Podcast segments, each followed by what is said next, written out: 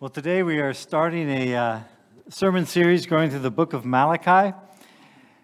And uh, this is hopefully will be about a six week series, take us up to the beginning of Advent season, and then we'll go through uh, Advent uh, as well. So, if you're, if you're not sure where the book of Malachi is in your Bible, it's the last book in the Old Testament. It's, the, it's between the the book of Malachi and the Gospel of Matthew is a time period of about 400 years. And during that uh, time period, in those 400 years, a lot of things happened. And uh, so it's not as though that 400 years is a time of, of silence. It's in that 400 years between Malachi and Matthew that Alexander the Great takes place, uh, that he ends up rolling through a lot of uh, the, what we consider the, the Middle East, heading towards uh, India. And during that time, he dies quite young. There's a, uh, his kingdom is split up among four generals. Uh, there's a guy named Seleucid who ends up being the, the, uh, the ruler over the area that is, was Israel. Uh, his name is Seleucid. And then uh, that comes this time period where the Maccabees revolt against the, the uh, Greeks that wanted to make them worship their gods. And we talked about the Maccabean revolt sometimes during, when we're going through Matthew. And then the Romans roll in, and then when we pick up in the Gospel of Matthew with Jesus, you have the Romans in place in Palestine, and that's where that's, where that's at. But the time of Malachi is an interesting time because it's a, it's a time where the people of Israel, well, and they're called the people of Israel, even though they're really the, uh, the remnants of Judah. And by the way, that's where the term Jewish comes from, or Jew is, comes from being part of the people of Judah. And uh, they had returned from exile but things weren't going very well. In fact, one of the things that I've often said is as adults, we will often treat God the same way that children uh, treat their parents, especially when children are angry uh, with their parents. Uh, if you listen to a child and the, thing, the complaints they have about their parents, you don't love me, you're not fair, you never let me do what I want, all these things, it's pretty much similar to how, as adults, we approach God when we're angry.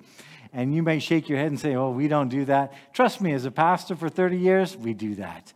And, uh, and we hear those same sorts of things. God doesn't love me. Uh, he's not being fair. He doesn't let me do what I want to do. You know, those same sorts of feelings are often there.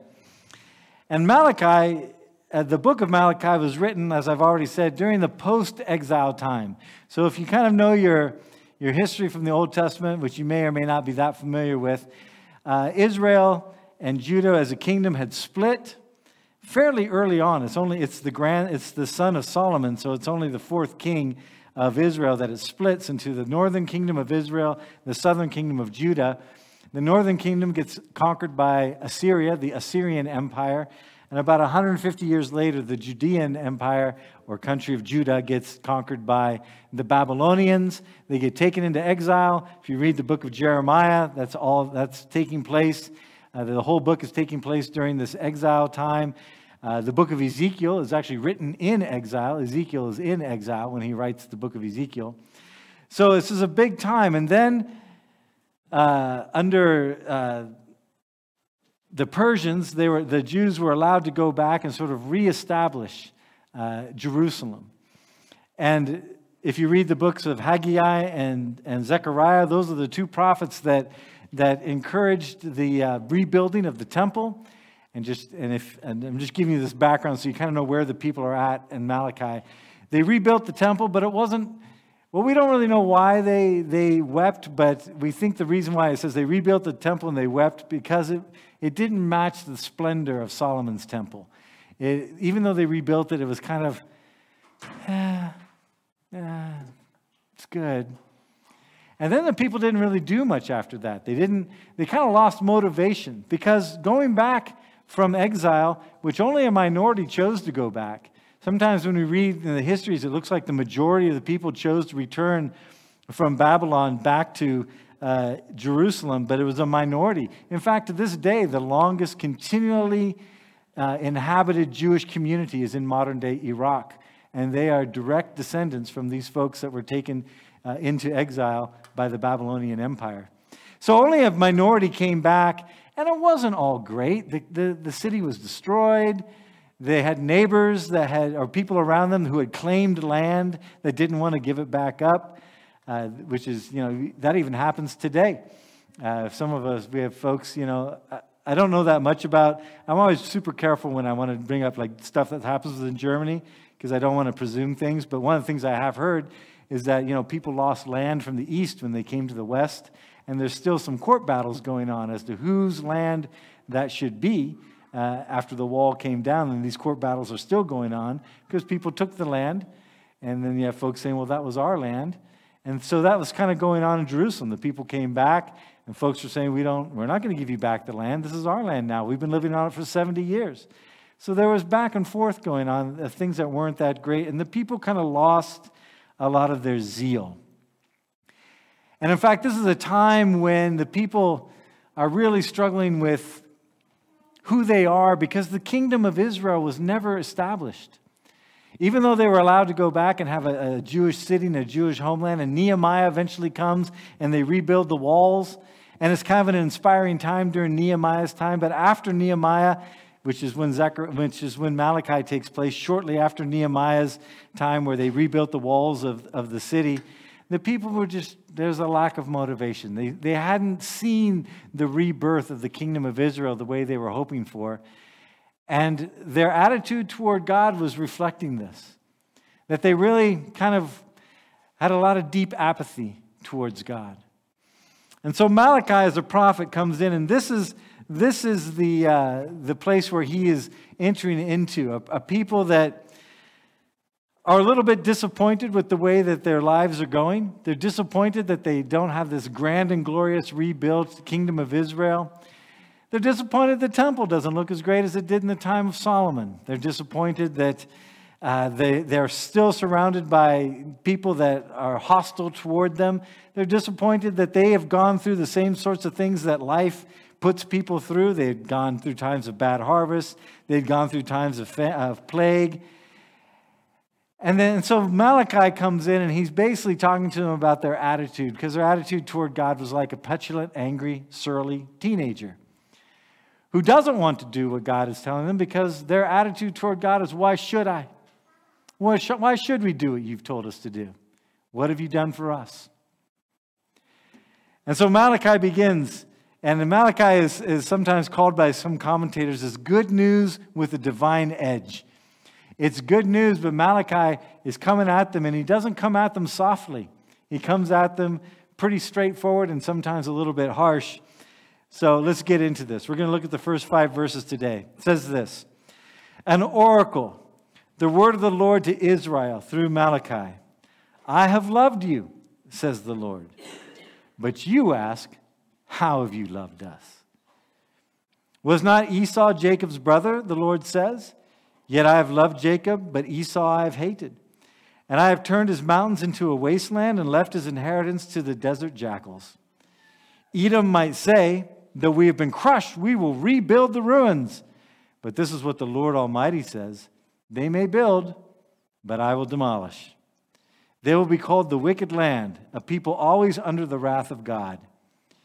You will see it with your own eyes and say, Great is the Lord, even beyond the borders of Israel. Now, one of the reasons why we're uh, looking at Malachi, one that kind of fits within this time period is we're between the end of Matthew and going into Advent, and I also like to go New Testament, Old Testament. But another reason why I chose Malachi is most of what he talks about is stuff that is very relatable to where we are today as, as Christians. He doesn't really talk a lot about prophecies against countries which no longer exist on the map today. He talks about the attitude of the heart of the people toward God. And I find it interesting that the way Malachi begins, it says, an oracle, a word of the Lord to Israel through Malachi.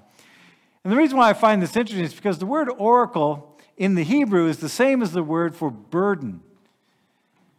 In fact, some of the old uh, English versions will say a burden, the word of the Lord to Israel through Malachi. And a burden is something you carry. And I find it interesting that, that the word oracle, which is kind of a, a revelation or a teaching, and burden are the same word uh, in this passage. And what is the first what are the first words of this oracle or the first words of this burden that God shares with the people? Well, the first words are I have loved you, says the Lord. Now, why would those be the first words of an oracle or a first words of a burden placed upon folks? I've loved you. It doesn't seem to be a burdensome thing to hear God say that I love you. In fact, this has been the message throughout the whole Bible, from Genesis to Revelation, expressed most clearly upon the cross of Christ. God loves us. God loves us so much that while we were still sinners, Christ died for us. So, why would these be words of burden? Well, I think they're words of burden because if you really understand or you take to heart the phrase coming from God, I love you, then you have to somehow respond to that. The burden is laid on you, and either you carry that burden or you throw it off your shoulders or you put it somewhere else, but you have to somehow deal with it. Now, bur- now, I love you can be a burden which is a joy to carry. For example, when my wife Cindy tells me, I love you, I understand that in, in, that in those words, she's actually kind of carrying my burden a little bit. She's telling me, you know, she's there for me. She wants to walk with me through life. I can trust where she's coming from when she says, I love you. I know she's not, I love you, but here's how I'm going to manipulate you. It's, you know, I love you. It's, it's very straightforward, it's very trusting. And that burden is a light burden to carry. And Jesus talks about having light burdens to carry. He says, Come unto me, and I'll help you carry your burden, for my way is easy, my burden is light. But a few years ago, my father in law started having dementia. And one of the ways that, that this manifested itself the last time we were visiting, which was last, this last summer, is that when we would, I would come into the room and he would be in the room watching TV or something, I'd sit down and he'd say, I love you. I have a good relationship with my father in law. I've known him for, you know, 35 years. My, my in laws, you couldn't ask for better in laws. But the words, I love you, have never passed between my father in law and me. Not that we don't care about one another, but it's just not the sort of thing that he's felt comfortable to say to me. And it's not the sort of thing I've felt comfortable to say to him. Sometimes people think Americans like to walk around and say, I love you, I love you, I love you. Not where I'm from in America. You know, the South, they're kind of more open to this whole, I love you. Where I'm from in the Northwest, we're like, mm. we'll say I love you, but we don't just kind of throw that around. And when my father in law told me he loves me, I didn't know what to say. I didn't know how to respond.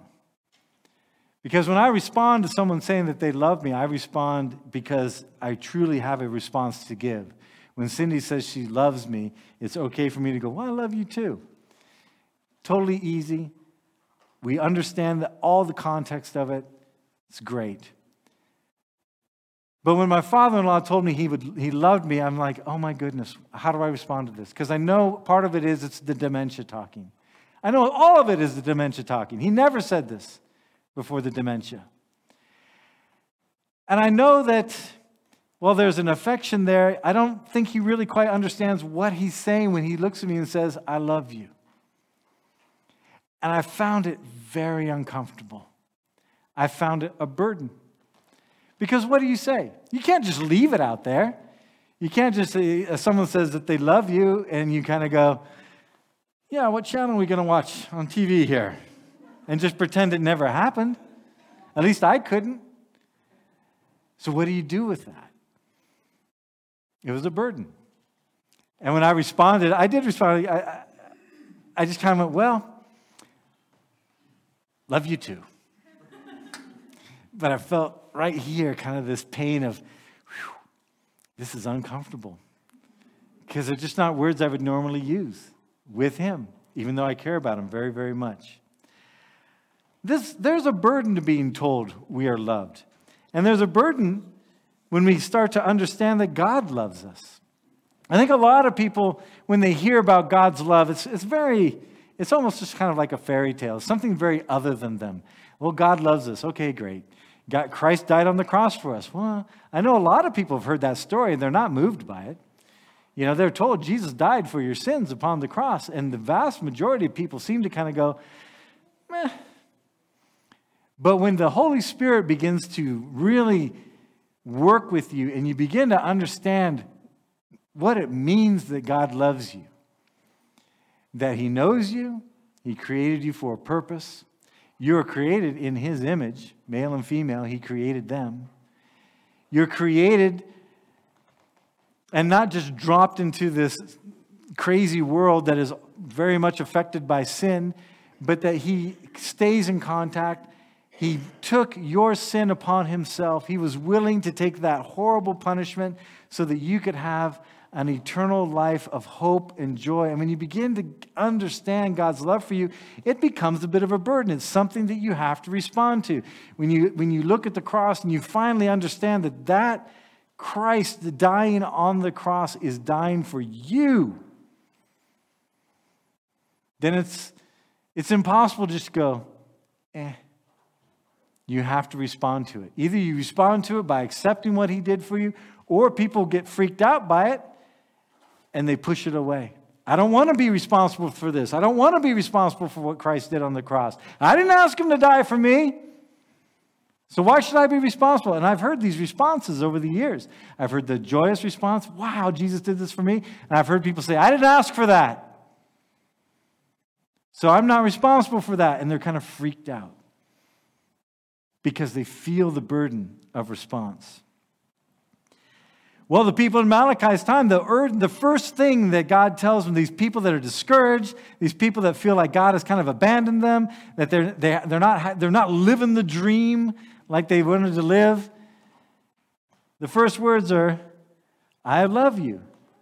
So then the uh, question becomes to us how do we respond to that? How do you respond to it? Well, the people of Israel responded to it by saying, How? How have you loved us? You say you've loved us? Great. How? Their response is, is a little bit sassy. You know?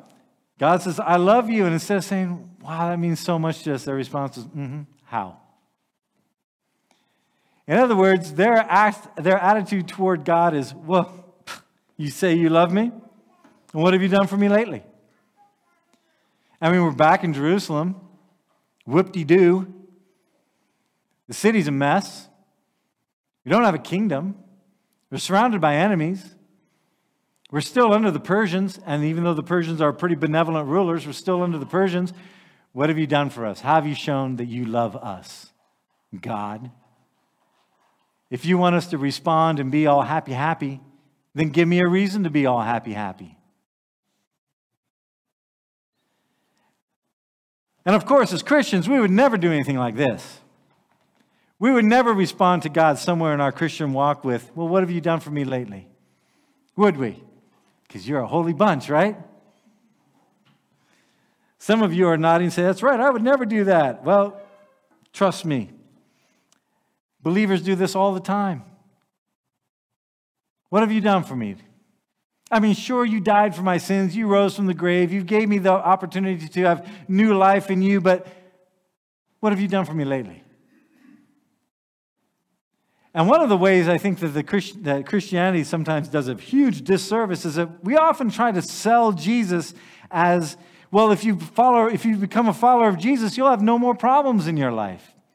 This is the lie of the health and wealth gospel that you're going to be rich and you're going to be healthy. Here's the truth when you're a Christian, you're still living in a world that is fallen. You're still living in a world that's affected by sin. As a Christian, you have a more active enemy in Satan than you probably had active against you as a non Christian. Because when you become a Christian, you kind of pop your head up and say, Praise the Lord, and Satan wants to knock that head right off. And I can't tell you over the years how many times people have become believers and it seems like the wheels just come off their life. And they get discouraged very quick because Satan wants to make sure you stay down.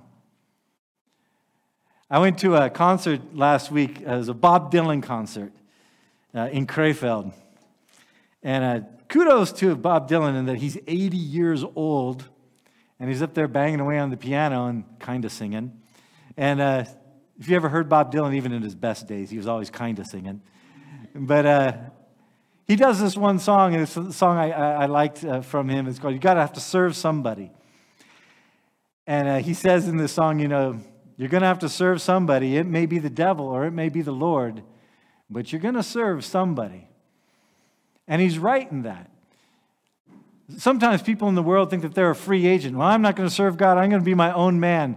Well, if you're your own own man or own woman and you're not serving God, then Satan has you where he wants you because you're still going to hell. It doesn't matter if you're a horrible person or just a slightly selfish person that doesn't want anything to do with God. That all still has separated you from God. You're serving somebody all the time. You're either serving the Lord or you're serving the purposes of Satan. There really is no in between. And people who want to say, well, I don't believe in either, it doesn't matter if you don't believe in God or you don't believe in Satan. They're there, whether you believe in it or not. And you're serving somebody. It may be the devil or it may be the Lord, but you're serving somebody. And as Christians, Sometimes we forget we have an active enemy. Sometimes we forget we live in a world of sin. Sometimes we forget that life is going to bring things into our, do things to us which are unpleasant. But what we have is an eternal hope in Christ. And this eternal hope gives us a perspective, or it should give us a perspective, on how to deal with these things in this temporary situation. And this temporary situation, it can be wonderful or it can be horrible, but it's temporary. And as people in Christ, we have our eyes on the eternal. And this is the place where the, the nation of Israel was. They were, they were caught up in the temporary. They're, they're caught up in what's not happening right in front of them. Instead of seeing the amazing fact that they still exist as a people was a miracle because 99% of every other nation that is conquered, their temples destroyed, their city walls torn down, their best and brightest of their society pulled out and forced into exile, they never come back. They never come back. How many of you are a Hittite? Hittite? No one? Used to be a massive empire that took up over half of what is modern day Turkey. There's no Hittites here? You got temples that are still out there? No one? It's because they were destroyed and they never came back. How many of you are an Amorite? No one? Amalekite? Jebusite? Edomite? Huh. Wonder where they all went. They're destroyed and never came back. The fact that the people of Israel still could call themselves at least a tribe, even if they didn't have a kingdom and they had Jerusalem, was a miracle. But it wasn't enough. They wanted more. And it's okay to want more. But it's not okay to overlook what God has already done. And that's where they were at. And a lot of times that's where we're at at Christians. We overlook what God has already done in our lives because it's not the dream that we were hoping for. It's not the perfect relationship, or sometimes, frankly, our relationships are awful. Our kids, they're not like all bright eyed and bushy tailed and super happy to see us all the time. Sometimes they even get sassy with us. Lord, why have you abandoned me? To give me sassy kids, which I didn't have. No, neither of them are here, right? Okay, good. Lord, I'm not, I'm not doing the dream job that I have. I'm not, I don't feel like I'm living my best self. Why have you abandoned me? As Christians, we often get so focused on what we don't have in the temporary, and we overlook what we have already been given in the eternal. And so when God, when the people of Israel asked this question, What have you done for me lately? God's response is, well, you can see it in, in the response that Paul gives us. Paul, who went through so much difficulty. You look at the life of the apostles, they were not a fragile bunch. They were a tough bunch. And Paul was one of the tougher ones. He went through being shipwrecked. He went through being homeless. He went through being hungry. He went through being betrayed. He went through churches that he planted, then turning their backs on him and hating him. Paul had a lot of reason to say, God, what is the deal? What have you done for me lately? But his response was this Who shall separate us from the love of Christ? Shall love or hardship or persecution or famine or nakedness or danger of the sword? He lists those things because he experienced those things. Says, As is written, for you, your sake we face death all day long. We are considered as sheep to the slaughter.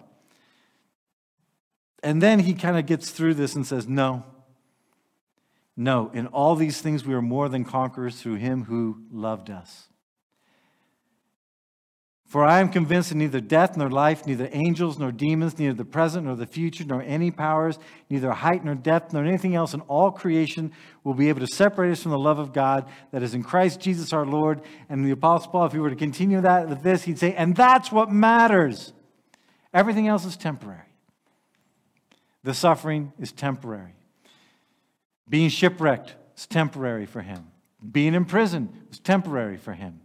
Even if the temporary was the end of this life, it was temporary. His eyes were on the eternal. And so, when the nation, kind of coming back now around, when the nation of Israel was going through this time of kind of, what have you done for us lately? The way God answers is he answers through their history. And he says this Was not Esau Jacob's brother? The Lord says, Yet I have loved Jacob, but Esau I have hated. Now, we need to clear this up a little bit because people always have questions about this. And Paul actually uses the same passage when he says, Jacob I loved, Esau I hated.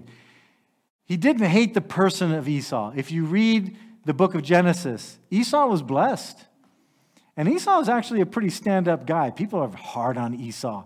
But when Jacob came back, Esau welcomed him with open arms. He had no intention of, of you know, turning on Jacob. In fact, Jacob, again, betrayed Esau. God didn't have a problem with the person of Esau. What he had a problem with was the descendants, the legacy of Esau. Esau's descendants became the nation of Edom. And if you look in Genesis 36, you'll see this is all laid out. Esau is Edom. And so when, when you read in the Bible, Jacob I've loved, but Esau I hated, he's not talking about I love Jacob the person, because he was a difficult dude, really. He's a liar, cheat, little, little scandal monger and Esau I hated. He's saying, I've loved the legacy which is Israel.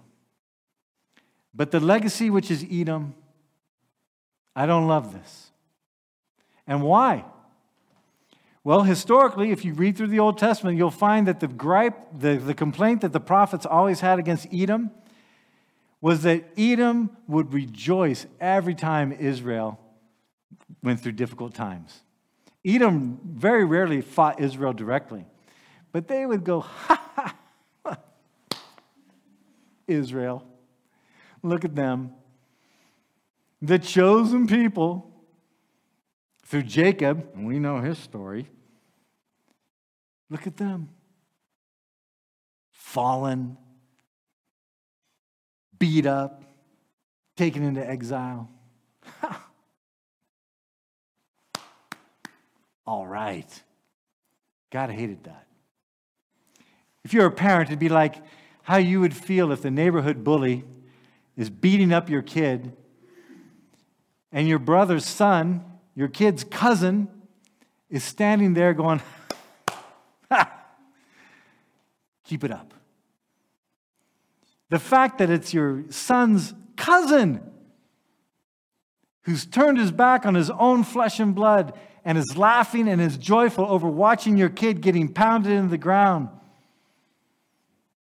How would you feel about that? Well, that's how God felt about Edom. That these were the descendants, they were brothers, these, these are kind of cousin nations, and the one cousin, Edom, rejoices when Israel suffers. That's what he means when he says, I've loved Jacob, but Esau I've hated. And then he talks about the legacy. I've turned his mountains into a wasteland. I've left his inheritance to the desert jackals. Edom, now he shifts over to, instead of talking about Esau, now he talks about them as a nation. Edom may say, though we have been crushed, we will rebuild the ruins. Basically, they're saying, you know, we, we're down, but we're going to pull ourselves up. And but this is what the Lord Almighty says: they may build, but I will demolish.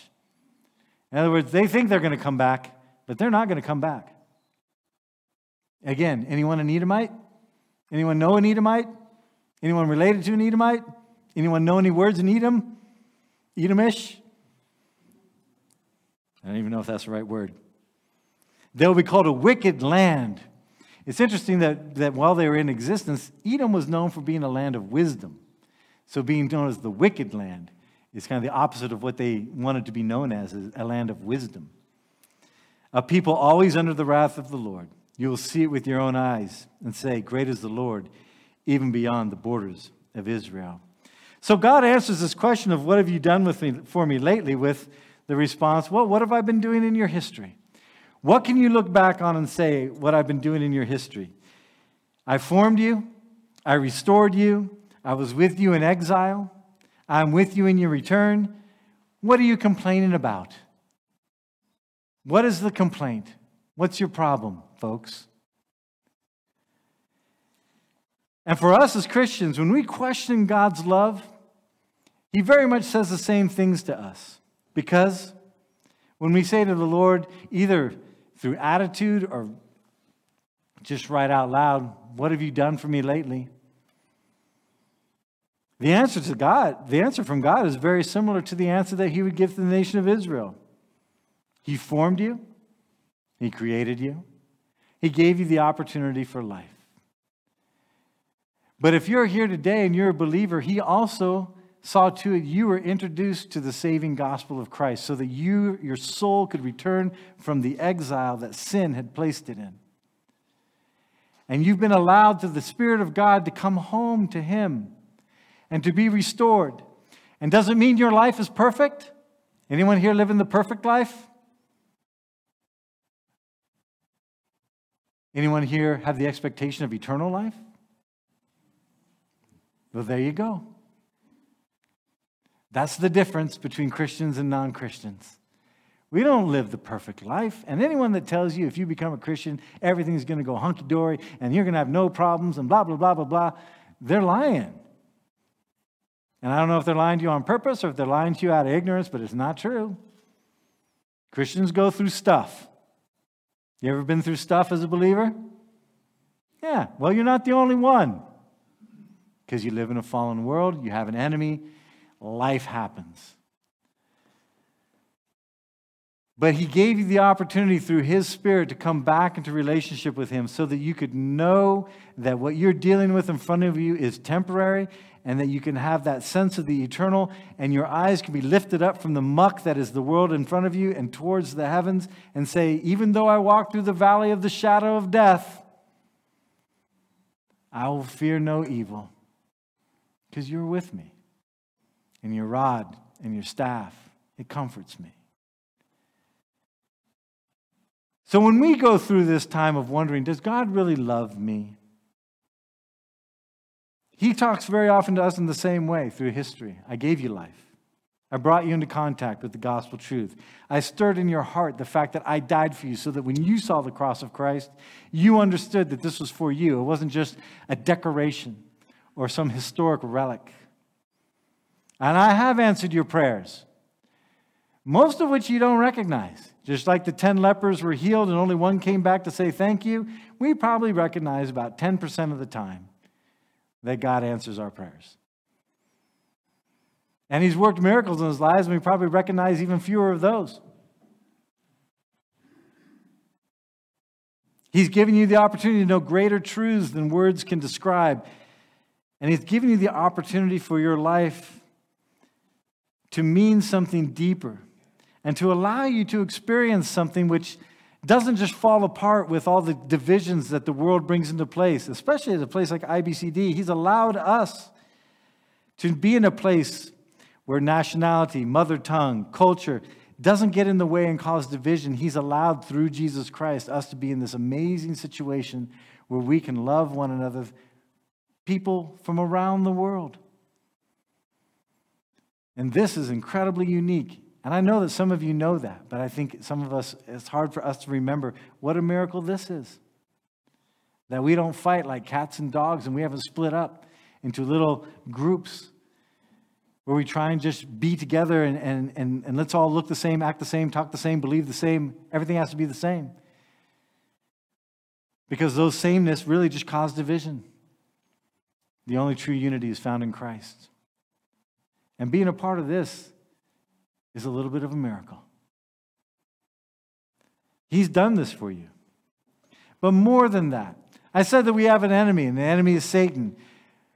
But it, Satan only has power in your life if you're a believer in Christ. He only has the power in your life that you give him anymore. You're not under Satan's, uh, you know, under his thrall like a slave anymore. It's not like you can't have any say at all as to what goes on in your life when it comes to sin. Before you're a believer, you couldn't help but sin. It's what you were, it's what your nature was. Mine too. The scripture talks about all this time. Before in Christ, some of us were, you know, and Paul would list all these things, different things that we were liars, cheats, thieves, prostitutes, blah, blah, blah. It goes on. But in Christ, that has been crushed. The only power Satan has in our life now is the power we allow him to have. And unfortunately, as Christians, we allow him to have power. But we don't have to be under that anymore. We're no longer slaves to sin. We're sometimes we're volunteers to sin. I'll volunteer for that. But we're not slaves to it. Because we have a new master. You got to serve somebody. Some of you have chosen to serve the Lord. I think most of you here have chosen to serve the Lord. But sometimes we need to be reminded He's Lord and Master, not just Lord and buddy. He's Master and we follow him. And I find it interesting that the way then this ends in Malachi is he says, You will see it with your own eyes and say, Great is the Lord, even beyond the borders of Israel. A lot of folks, when you read the Old Testament, one of the things that kind of makes people uncomfortable is that a lot of the folks in the Old Testament didn't really understand that there is only one God. They believed in these regional gods. And it was a, it was a a step in sort of thinking, especially after you see the exile, when the return from the exile, that the people, the Jewish people, began to realize there is only one God. And this is, you see this a lot from the prophet Ezekiel. Ezekiel's book was written while it was in exile. One of the big aha moments for the Jewish people from the prophet Ezekiel is that God is with us even outside of Israel. God is with us even outside the temple. That's why he has this vision of this river that flows from the temple towards the east where they were in exile. It was kind of an aha moment for them. There is one God, and he extends beyond Israel. And we take this for granted now. But this was kind of a growing process when you read the Old Testament. And as they began to understand the greatness of God, they began to realize at least Malachi wants them to begin to realize serving this great God that extends beyond the border of Israel is a privilege. And it's the only God that is worth your worship. So, what has God done? What has He done for you? What has He done for me? Would it be enough to say, even if God were never to bless you, however you want to define blessing, in any way after today at all? Would it be enough for you to say, even if you never gave me another blessing again, again, however you want to define that, is it enough that he was willing to empty himself of his glory and to take upon himself the human nature, to walk among us, to teach us, to bring us to an understanding of who God really is, and then take upon himself our sins exchanging our sin for his righteousness so that we could go from being in this miserable temporary world as the best we have to hope for so that we can have an eternal hope. And is it enough that he rose from the grave to prove that he is victor over sin and death? And is it enough that he gave you his Holy Spirit so that you can be in relationship with the God of the universe? If he were never to give you another blessing again, if you never got that parking place you've been praying for, if you never saw healing take place as you've been praying for. Is it enough that He gave you this eternal life, this eternal hope? Is it? Because we don't act like it. we usually act like, well, that's nice. What have you done today?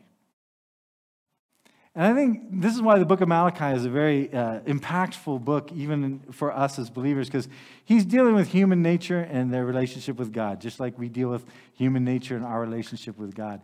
And I'm not pointing your finger, my finger at any of us, any of you in particular, because I do the same thing. I do the same thing. I get all wanny wanny about how my life is going or things in my life that I don't like, and I'm like, meh, meh, meh. But I'm a child of eternity. And so are many of you. What are we complaining about? And I think one of the things I want to talk about as far as just end this with a way to uh, apply this in our lives is you know, these next couple months, well, people are already freaking out about what the wintertime in Germany is going to be like. Right? You've heard it in the news, you've heard it, they're freaking out. It's going to be cold. We might not have stuff, there might be shortages. I mean, good night. I've never been in a place before where someone sneezes and then all of a sudden all the flour and all the cooking oil is gone for like, you know, three months because people freak out because their safety is being threatened. And you're going to hear a lot, we're going to hear a lot of this as winter comes closer. People are going to feel very threatened. They're going to feel like their comfort is being imposed upon. They're going to feel their finances are being pinched. Cindy and I got this note that you know said, "Well, this is what you paid for your uh, electricity this year. Well, this is what it's going to be in the next year," and it was three times the amount. Yikes! But you know what? A light doesn't shine brightly unless it's in a dark room. And in these dark times, dark literally as we go into winter, but also in that darkness of fear that people are going to be wallowing in, the darkness of self pity people are going to be wallowing in. Oh, woe is us. This is the time for us to shine. This is for you to say to your colleagues at work who are moaning and groaning and complaining over lunch, or to your family, or to your neighbors who are moaning and groaning. You say, you know what? It is tough right now. But this is temporary. Where is your eternity going to be? If your eternity isn't going to be with God, then this cold, dark winter is going to be a piece of cake compared to your eternity. This is an opportunity for you to shine. Don't be a jerk about it. Don't be all full of yourself, but just use the opportunity. You think, it's, you think this is something to worry about? I'm not that worried about it because I'm a child of eternity. What does that mean? My hope isn't in the temporary. This may get worse, it may get better. I don't know. But what I do know is where my hope is at, and that's in Jesus Christ. This is an opportunity to be light. So don't join in the complaining. And the reason why I'm telling you this is so often, many of you say, How do I reach out to people? How do I talk to people about Jesus? What are the opportunities? I think we got one that's going to be coming up especially right around Christmas too. Add in Christmas to the fear of the, you know, not enough gas and blah, blah, blah, blah. What are you afraid of? For unto us a child is born. Do you believe that? Or do you live in the fear of temporary? May we be people of light, knowing what God has done in our lives, that He has given us a hope that extends beyond what's right in front of our face into that which is beyond what we can even imagine. Amen? Amen? All right, let's pray. Father God, Lord, thank you for this time and thank you for your word. And thank you for Malachi and just the whole story of, of Israel and the people of Israel and the New Testament. You know, the Bible is just full of these human stories of how they're dealing with you. And like them, sometimes, Lord, we deal with you well, and in a pleasing way, sometimes we admit we, we probably are pretty disappointing to you. But Lord, we thank you for your grace and for your mercy. We thank you that nothing can separate us from the love of Christ. You know, the Apostle Paul, he, he listed a bunch of things, you know, death nor life, angels or demons, present or future. And included in that, Lord, I think is, you know, our feelings from one day to the next getting consumed by the temporary instead of keeping our eyes on the eternal. We're thankful that you are powerful enough, strong enough to overcome all the weaknesses and fears and things that we carry around as people on this side of life, this temporary, broken side, people in need of a Savior, people in need of your grace. And help us to take this opportunity to not be fearful as we look into the upcoming months where the news is telling us, oh, it's going to be bad. Instead of being fearful about it, may we use it as an opportunity to shine, to tell people. If you're fearful of this temporary situation, then you've got a lot more to fear when it comes to eternity, unless you put your trust in Christ, who himself was born on a cold night, in the dark, without electricity. Not even in a room, but in a manger, surrounded by cows and sheep instead of nurses and doctors. And yet, in that darkness, he shined. May we shine as well as his ambassadors of hope and peace. May God bless you in that. In Jesus' name we pray. Amen.